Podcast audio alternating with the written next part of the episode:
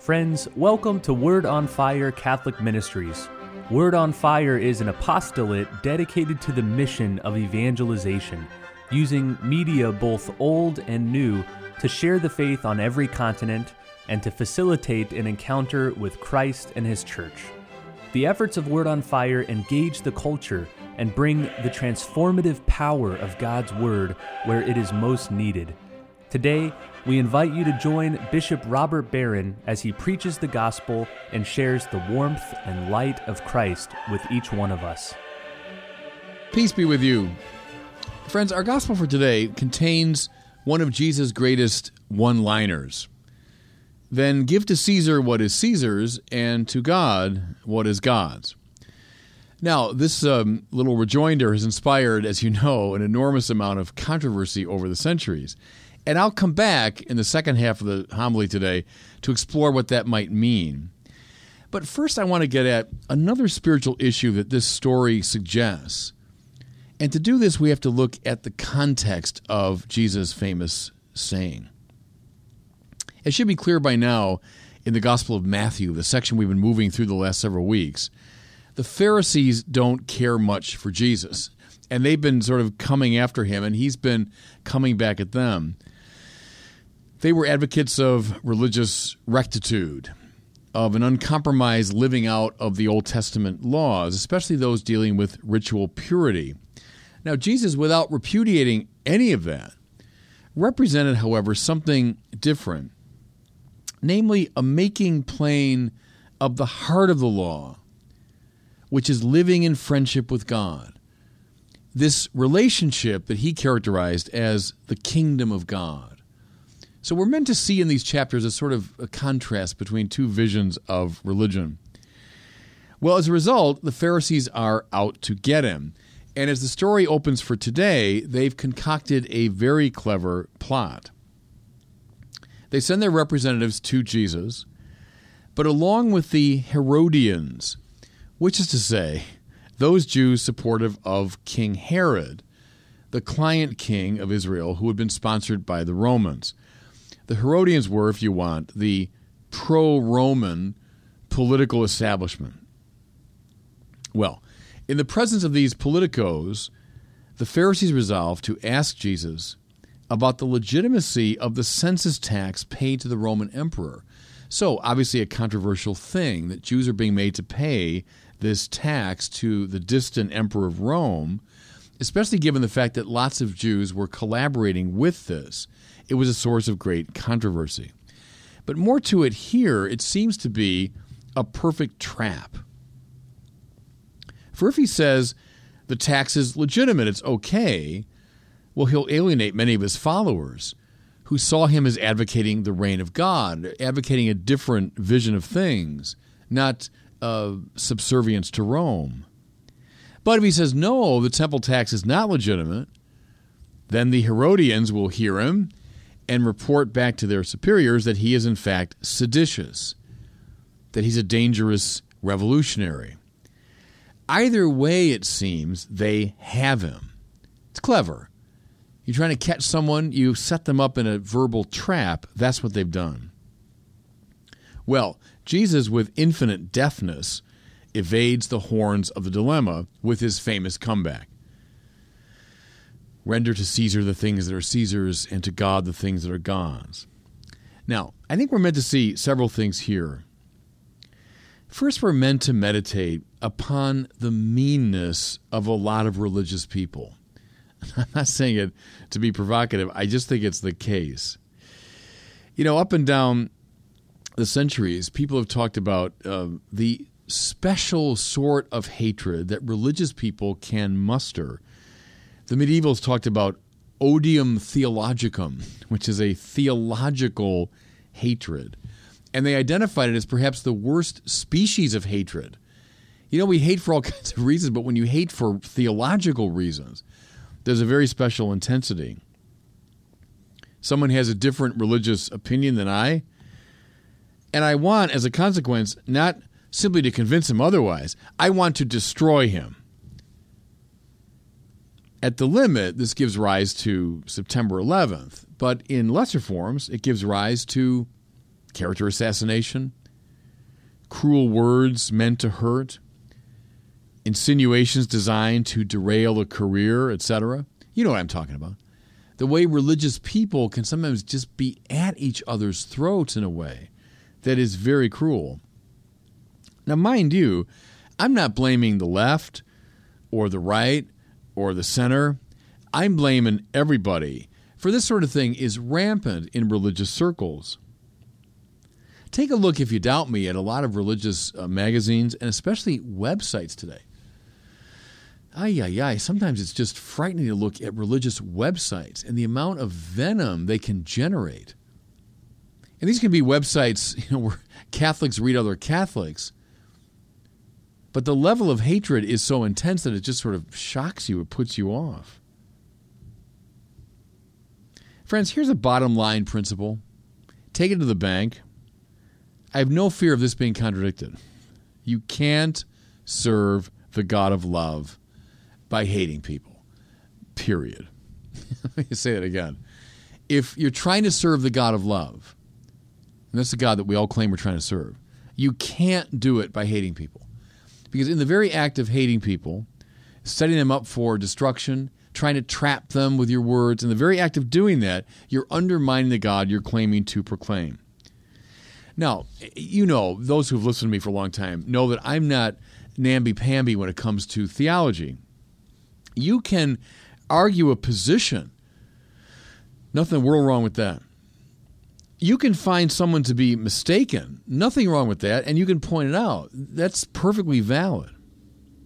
I like good theological arguments. I like having good religious arguments. I don't think we're all deep down saying the same thing. I mean, you know that. You've heard me for a long time. But you can't hate. Otherwise, you're undermining the very message you're trying to propagate. See, this is the problem with the uh, Pharisees as they set this thing up. It's done as an act of hatred. They're trying to destroy him. Notice, too, in that story begins, they're trying to flatter him. Oh, you know, Jesus, we so admire you because you're, you know, a man of great honesty and truth. Come on. From the beginning, they're trying to trip him up, they're trying to uh, destroy him. See, and this is precisely why Jesus refuses to cooperate with this question of the Pharisees. He sees through it.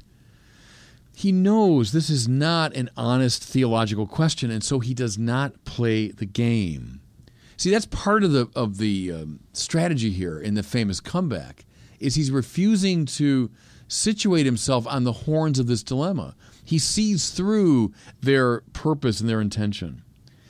I might suggest to you, friends, it's not a bad strategy when you're up against religious haters. There are people that want to draw you into their games, into their strategies. They want you to answer in kind. See, because when you do, you justify them in their original hatred. So it's not a bad strategy when you have seen through somebody's uh, intention, simply not to cooperate with them. Now, I know it's difficult they're trying to bait you. They're trying to draw you into the uh, the battle. Resist them is not a bad strategy. Okay, so there's the first thing I think we're meant to see here is um, this fact of religious hatred and how perhaps best to diffuse it. But then there is the answer that Jesus gives, which does have a more substantive um, purpose this wonderfully clever response, which has inspired so much discussion ever since. First, notice, friends, how important it is that Jesus gives a both and response to a question that was forcing him into an either or. Do you pay the temple tax or not? It's one or the other, it's either or.